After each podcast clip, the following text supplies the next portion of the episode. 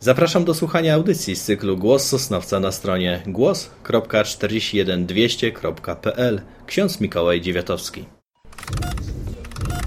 Bez emocji sobie powiedzmy. Kocham Cię, Sosnowcze!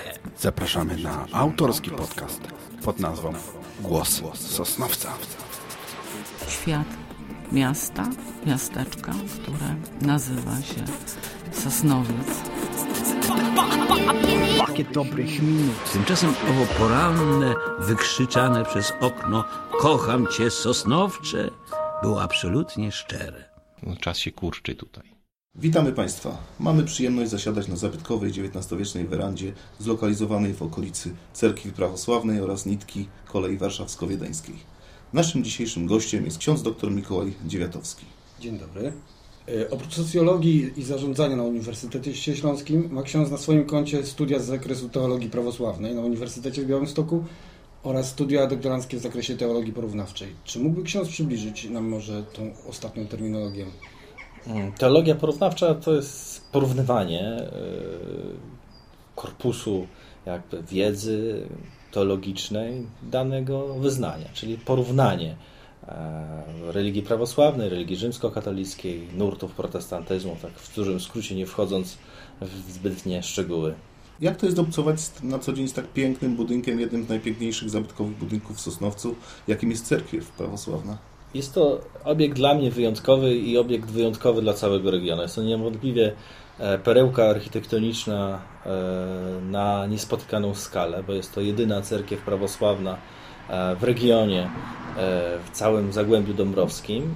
Obiekt jest zabytkowy, wpisany do rejestru zabytków, a dla mnie wyjątkowy dlatego, że urodziłem się i od urodzenia jestem sosnowiczaninem, jestem zawsze od urodzenia związany właśnie z cerkwią sosnowiecką i jak w wieku już dojrzałym przyszło mi pełnić posługę właśnie w tej cerkwi nieopodal niej. Bardzo mnie to ucieszyło i zawsze mówię, oni mnie często znajomi zapytują, jak to jest właśnie tutaj mieszkać w Sosnowcu, w centrum, czy jest to coś dobrego, czy złego, bo tutaj wiadomo, że nie ma parku za blisko, ale jest hałas, jest kolej. Ja mówię, że jest coś wspaniałego, bo wychodzę sobie z domu i widzę przepiękną cerkiew, że nie zamieniłbym tej lokalizacji ani na Wersal, ani na inne piękne ogrody, bo jest to coś wyjątkowego i wspaniałego. 2,5 roku temu otrzymał ksiądz święcenia kapłańskie. Czy to oznacza, że już ksiądz pełni posługę już z ambony? Można księdza spotkać? Tak. W cerkwi, w kościele prawosławnej święcenia są dwustopniowe. Są święcenia diakonatu, one były wcześniej. Po 2 latach posługi jako diakon dostąpiłem święceń jakby starszych, to jest jako prezbiter i prezbiter ma prawo sprawować nabożeństwa oraz wszystkie sakramenty. Wiemy, że sosnowiecka parafia pod wezwaniem Wiery, Nadziei i Luby i ich matki Zofii ma bardzo rozległy zasięg terytorialny.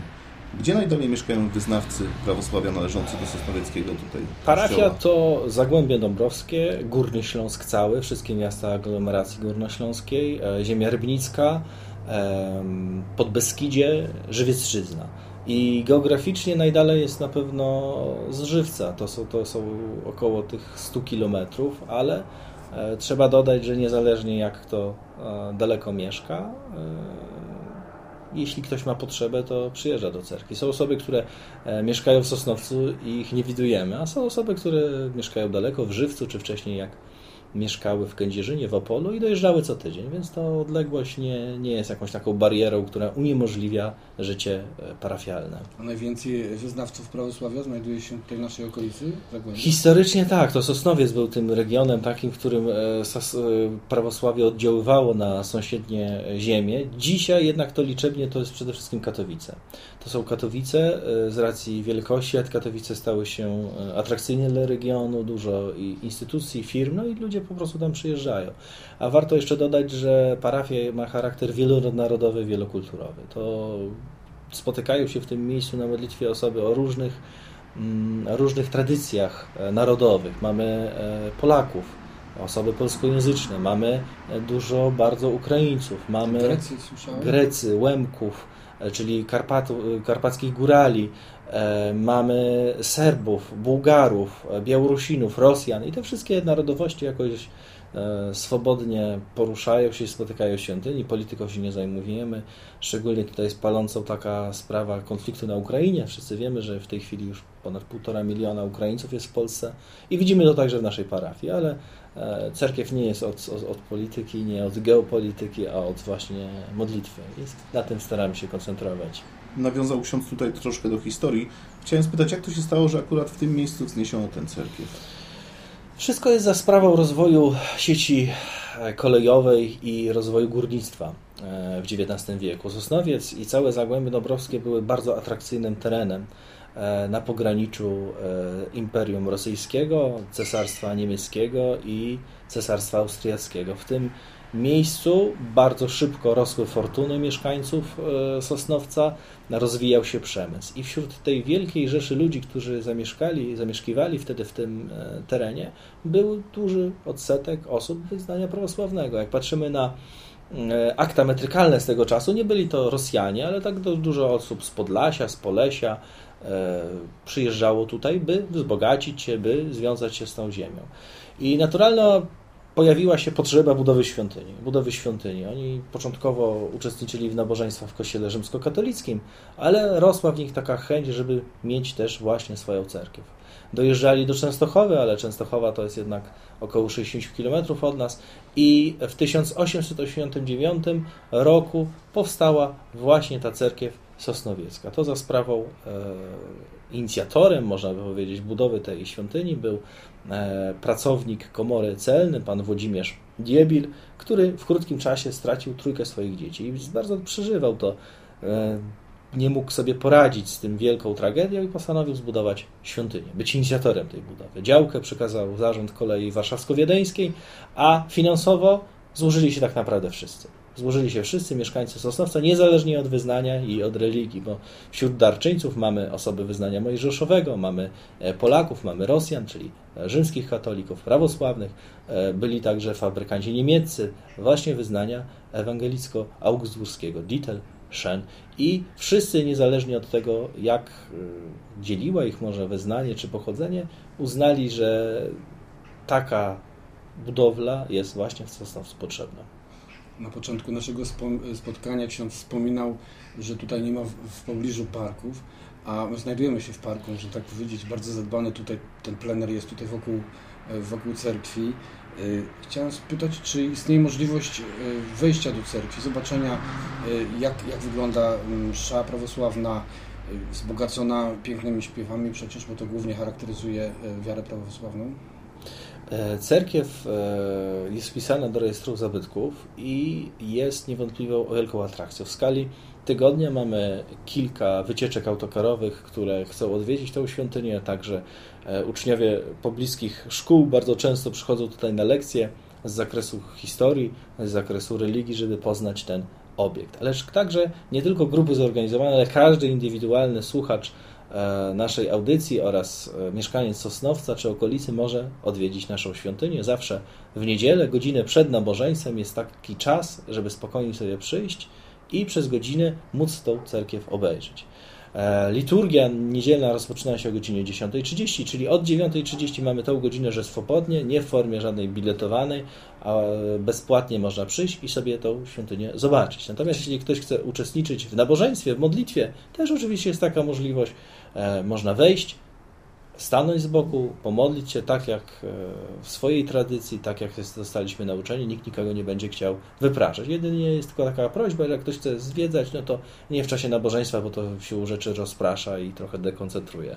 Wiadomo, przed wejściem na obiekt tutaj znajduje się tablica informacyjna, można dużo ciekawych rzeczy wyczytać odnośnie prawosławia w Sosnowcu, rozwoju prawosławia odnośnie cerkwi i właśnie tam są podane te godziny, kiedy można tutaj wejść i zobaczyć sobie cerkiew od wewnątrz. Jak już wspomniałem, siedzimy dzisiaj w pięknych okolicznościach przyrody, w pięknych okolicznościach architektonicznych, ale musimy tutaj powiedzieć chyba dosyć wyraźnie, że nie zawsze tak było. Cerkiew była nawet bezczeszczona w pewnym momencie. Historia w ogóle cerkwi sosnowieckiej to historia trzech świątyń. Pierwszą była cerkiew Aleksandra Newskiego, która powstała pod koniec XIX wieku na terenie ówczesnej granicy. Dzisiaj to jest dzielnica miasta Nasza Maczki. I tam była cerkiew o charakterze celnym. Owszem, osoby świeckie, nie tylko celnicy, nie tylko pogranicznicy mogli uczestniczyć w nabożeństwie, ale przede wszystkim obsługiwała korpus graniczny, bo tam była bardzo duża stacja graniczna, taka węzłowa na linii Imperium Rosyjskie, Cesarstwo Austriackie. Ta cerkiew nie zachowała się do dnia dzisiejszego, w latach 50. została wyburzona, przetrwała jedną i drugą wojnę światową i dzisiaj tak naprawdę nie ma śladu po niej. W Maczkach jest dosyć duża inwestycja. PKP razem z Politechniką będzie budowała tam centrum naukowe i jest obietnica, jest intencja właśnie inwestora, żeby w formie czy obelisku, czy tablicy, chociaż jakaś niewielka wzmianka była na ten temat, bo nawet mieszkańcy dzisiejsi czasami o tym nie wiedzą. Drugą świątynią była właśnie ta świątynia nasza, sosnowiecka. Ona funkcjonowała do wybuchu I wojny światowej w wyniku działań wojennych, tak zwanego bieżeństwa, czyli przymusowej ewakuacji administracji rosyjskiej. Na tym terenie zostają tylko osoby związane z tym terenem, które czują się, że są związane z Sosnowcem, chcą tu żyć, rodzinnie są związane, zawodowo i ich jest około 2–3 tysięcy. To są parafianie sosnowieccy z lat II Rzeczpospolitej. To jest dużo, bo wtedy Sosnowiec chyba około 60 tysięcy mieszkańców. Dużo był. To nie jest sam Sosnowiec, ale także okoliczny, przecież Będzin, Dąbrowa Górnicza i tak dalej. I do lat 20. ta cerkiew funkcjonowała, później zostały klucze zabrane parafii prawosławnej, a całe jej życia duchowego przeniosła się do jeszcze jednej świątyni, która powstała w 1905 roku, dużej, przestronnej bardzo cerkwi Świętego Mikołaja. Dzisiaj też jej nie ma, ona została zburzona w 1938 roku przez władze miasta. To jest dzisiejsza, myślę, że starsi mieszkańcy pamiętają Pałac Ślubów. To jest róg ulicy 3 Maja i ulicy Wawel. Teraz tam będzie realizowana właśnie nowa inwestycja w tym budynku. I do wybuchu II wojny światowej od roku 1938, bo w 1938 roku ta duża cerkiew Świętego Mikołaja zostaje wyburzona, prawosławni pozostają bez świątyni. Dopiero okupant niemiecki, władze niemieckie oddają klucze tej cerkwi, wokół której spotkaliśmy się i nieustannie od roku 1940 do dnia dzisiejszego właśnie nabożeństwa prawosławne i modlitwa trwa w tej świątyni. Na stronach Sosnowiec Archiwum znajduje się dużo pocztówek, na których możemy spotkać właśnie tamtą cerkiew. To był ogromny budynek. Dzisiaj to stanowił, był magnes. On był bardzo ciekawie urządzony. Tam było m.in. miejsce dla 3 chórów, płyta ceramiczna, centralne ogrzewanie. Więc pod koniec XIX wieku był bardzo ciekawie i bogato urządzony ten budynek. I wielką przykrością jest to, że nie zachował się do dzisiejszego. Na przykład w Kielcach, w Radomiu cerkwie duże, które były w głównych miejscach, zostały przerobione na kościoły katolickie. I tu też w Sosnowcu był taki pomysł, żeby przerobić to na kościół katolicki, bo cerkwi nie były potrzebne dwa budynki i cerkiew by się zgodziła na to. Jednak władze państwowe nie chciały wspominać, nie chciały wspominać czasów zaborów i z użyciem dynamitu niestety w 1938 roku ta cerkiew została wyburzona. Warto nadmienić tutaj chyba, że we Wrocławiu można ikonostas podziwiać z tej cerkwi. To jest jakoś wyszczególnione, ja tam nie byłem, że to jest ikonostas sosnowiecki. Tak. One zostały całe wyposażenia parafii prawosławnej dano 24 godziny na ewakuację wyposażenia i tutaj Henryk Dietl bardzo przysłużył się, bo umożliwił przekazanie, zdeponowanie całości wyposażenia w swoich halach fabrycznych i w latach powojennych, gdy ziemie odzyskane tak zwane, czyli okolice Wrocławia, Dolnego Śląsku przypadły Polsce, tam zaczęto organizować także życie parafialne prawosławne. Wcześniej nie było tam cerkwi prawosławnej. No i była informacja, że w Sosnowcu leży nieużywany ikonostas i tak on trafił do Wrocławia. W Sosnowcu mamy przepiękny kompleks 4 cmentarzów, 4 różnych wyznań przy ulicy Smutnej. Jest tam też oczywiście cmentarz prawosławny. Jacy sławni ludzie tam wyznania prawosławnego są pochowani?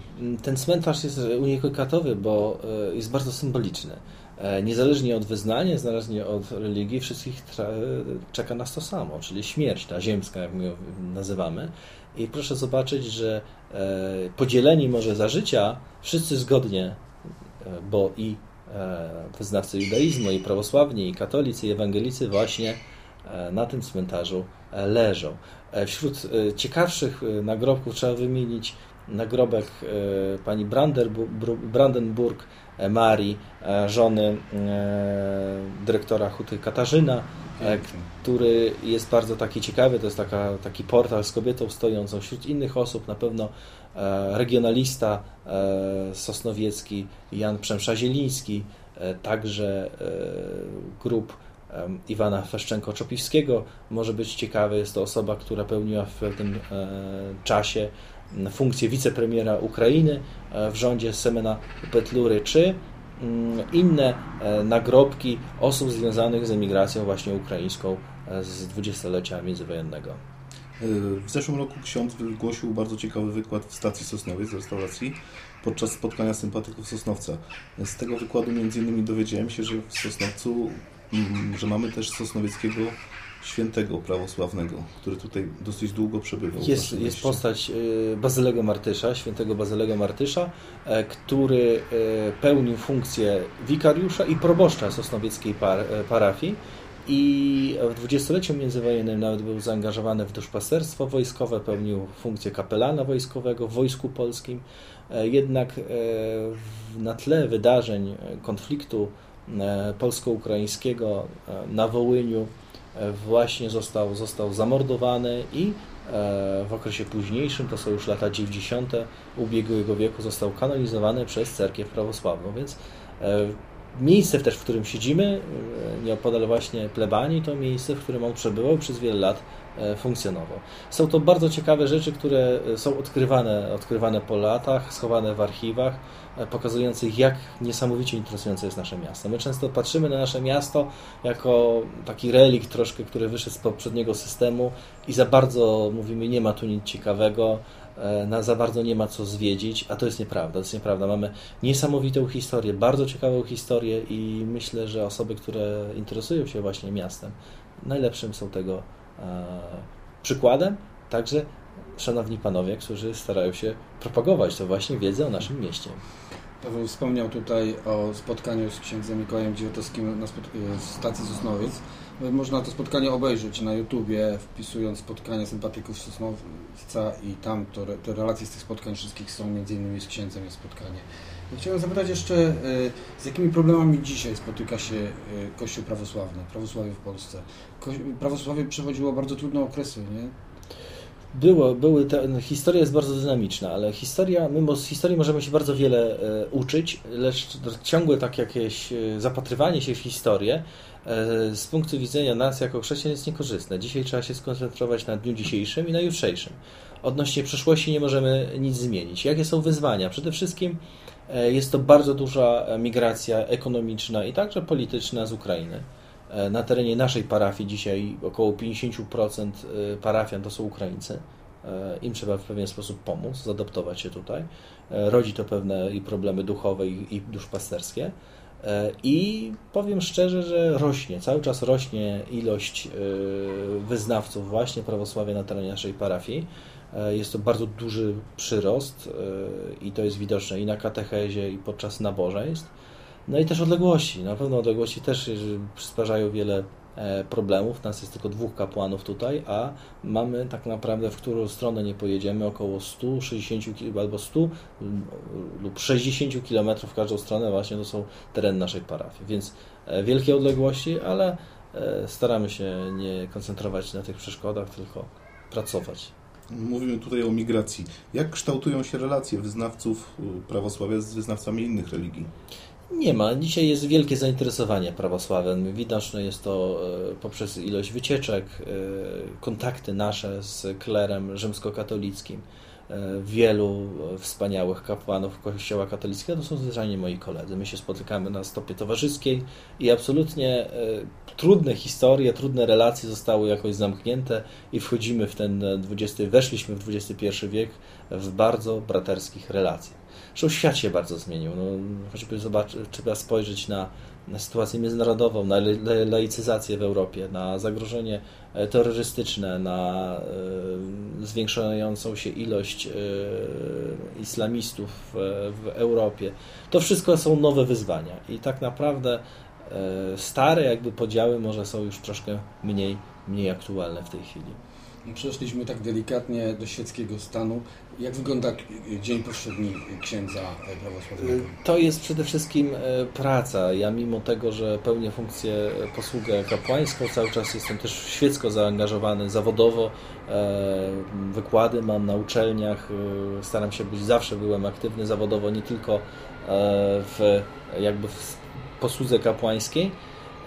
Oprócz tego u nas w cerkwi prawosławnej nie ma celibatu. Ja mam 3 dzieci i każdy, kto ma 1 dziecko bądź 2, wie, ile to jest praca. A mając 3 dzieci, jest tych obowiązków bardzo dużo. One są w wieku przedszkolnym, więc tych wyzwań i świeckich, i duchowych jest bardzo, bardzo wiele. Wykłady w całym kraju, czy tylko tutaj u nas w regionie? Jeśli chodzi o jakby teologiczne, cerkiewne tematy, to w całej Polsce, a te świeckie związane z socjologią, zarządzaniem, to są uczelnie tutaj już takie nasze, regionalne. Tutaj grafiki napięte u księdza. Jest, ale to tak jest, że jak my mamy dużo rzeczy na głowie, to Bóg nam daje siły i jesteśmy w stanie je realizować. I czy powinniśmy się cieszyć każdym dniem, że mamy możliwość coś robić, bo przyszłość będzie taka, że będziemy siedzieć może jeszcze i na wózku i tak dalej. Będziemy coś chcieli robić, a nie będziemy w stanie, więc jeśli tylko mamy możliwość, nogi nas gdzieś poniosą, ręce gdzieś jesteśmy w stanie coś napisać, trzeba każdy dzień wykorzystywać. Ksiądz tak pozytywnie tutaj nam opowiada, że od razu mi się przypomniała taka ciekawa anegdota, którą ksiądz opowiadał, o tym, jak właśnie związana z tym, że księża prawosławni mają dzieci. Jak ksiądz był mały, jak dzwonił telefon, to co było? No to było tak wielokrotnie, znaczy w ogóle społeczeństwo nie jest przywykłe do księdza w sutannie. Ja może nie odprowadzając dzieci do przedszkola, bo ksiądz w sutannie prowadzący 2 małych chłopców za rękę dzisiaj w Polsce wygląda dziwnie. Ja tak może zakończę na tym dziwnie, ale nie jest przywykłe społeczeństwo. No i między innymi wiąże się to z tym, takimi anegdotami, że jako młody chłopak, czy jako dziecko odbierałem telefon na plebanii i ktoś tam, prawda, zapytywał, z kim mam przyjemność. Ja odpowiadałem, no to z synem księdza. No to była reakcja najczęściej, że to głupie żarty, jakieś rzucanie słuchawką. Ale dzisiejsi kapłani prawosławni, bardzo duża ilość ich pracuje. Jest na przykład też w formie anegdoty, można powiedzieć, ksiądz Mariusz Synak w Słupsku, wspaniały duchowny, który jest dentystą, lekarzem, stomatologiem. I on nawet na pieczątce ma chyba lekarz stomatologii, czy lek stomatolog, KS Mariusz Synak. Jeden z pacjentów tak przypatruje się tej recepcji i mówi: panie doktorze, a to KS, co to jest? On mówi: król stomatologów. Odnośnie naszej cerkwi można gdzieś, są jakieś miejsca na internecie, gdzie można zasięgnąć informacji na temat naszej cerkwi, na temat historii naszej cerkwi? Jest strona internetowa, niestety ona mieliśmy atak hakerski, została trochę zhakowana, ale pracujemy, żeby przywrócić pełną funkcjonalność. Są publikacje, jest monografia parafii sosnowieckiej, prezentująca całą właśnie historię parafii ze źródłami archiwalnymi. Więc ta historia jest dzisiaj zbadana, nie jest jakąś tajemnicą, nie jest niewiadomą. Przechadzamy się często przez ulicę Kilińskiego, przechadzamy się przez ulicę Smutną, że warto zajrzeć po prostu, bo te miejsca są otwarte, się okazuje, dla ludzi, a my sobie z tego nie zdajemy po prostu sprawy. Jest bardzo dużo tych obiektów, nie tylko cerkiew, nie tylko cmentarz sosnowiecki, cały Sosnowiec, a Stary Sosnowiec, Pogoń i Śródmieście w szczególności, są usłane bardzo ciekawymi obiektami, zabytki industrialne, zabytki wielokulturowe i trzeba tylko po to sięgnąć. Ja myślę, że też jest zainteresowanie ze strony władz miasta i społeczników związanych z różnymi organizacjami, żeby tą historię odkrywać i w ciekawy sposób prezentować, bo naprawdę nie mamy się czego wstydzić. A ja jeszcze powiem tak na koniec, ja jestem takim trochę lokalnym patriotą. Jak widzę, co się dzieje na płaszczyźnie historycznej, kulturowej regionu, to ja mam naprawdę dosyć. My jesteśmy cały czas wtapiani do takiego wielkiego worka z napisem Śląskość, przykład Muzeum Śląskiego. Tam nie ma słowa o Zagłębiu. A chociażby to jakaś, nie wiem, jedna sala prezentująca dorobek tego regionu, no byłaby wskazana. Fotoplastykon podobno ten ma swoje miejsce gdzieś w piwnicach, gdzieś w zakamarkach, to gdzieś tak wyczytałem. Tu bym dodał, że dosyć mocno współfinansujemy to muzeum. Ale ja myślę, że można się w jakiś sposób politycznie porozumieć, jeśli część województwa śląskiego koncentruje się na śląskości, to my się skoncentrujemy na tej naszej, prawda, domenie, a niech władze województwa dadzą nam na to sierocki. Ja myślę, że jesteśmy w stanie zagospodarować tym. I chciałem zauważyć, że to kolejna osoba, kolejny gość naszego Głosu Sosnowca, który zaczyna upominać się o to, co nasze. Żądamy po prostu parytetu. Jeżeli wpłacamy jakąś kwotę procentową do budżetu wspólnego, to chcielibyśmy na środki, czy kulturę, na nasze ośrodki, czy kulturalne, czy muzealne, otrzymywać również jakąś kwotę poważną. Gościnność księdza trzeba zaakcentować tutaj i poprosić wszystkich naszych słuchaczy, aby odwiedzali cerkiew, aby się interesowali naszą historią, naszą kulturą, wielokulturowością. Bardzo dziękujemy księdzu za rozmowę. I serdecznie zapraszam słuchaczy do Cerkwi Sosnowieckiej. Dziękuję.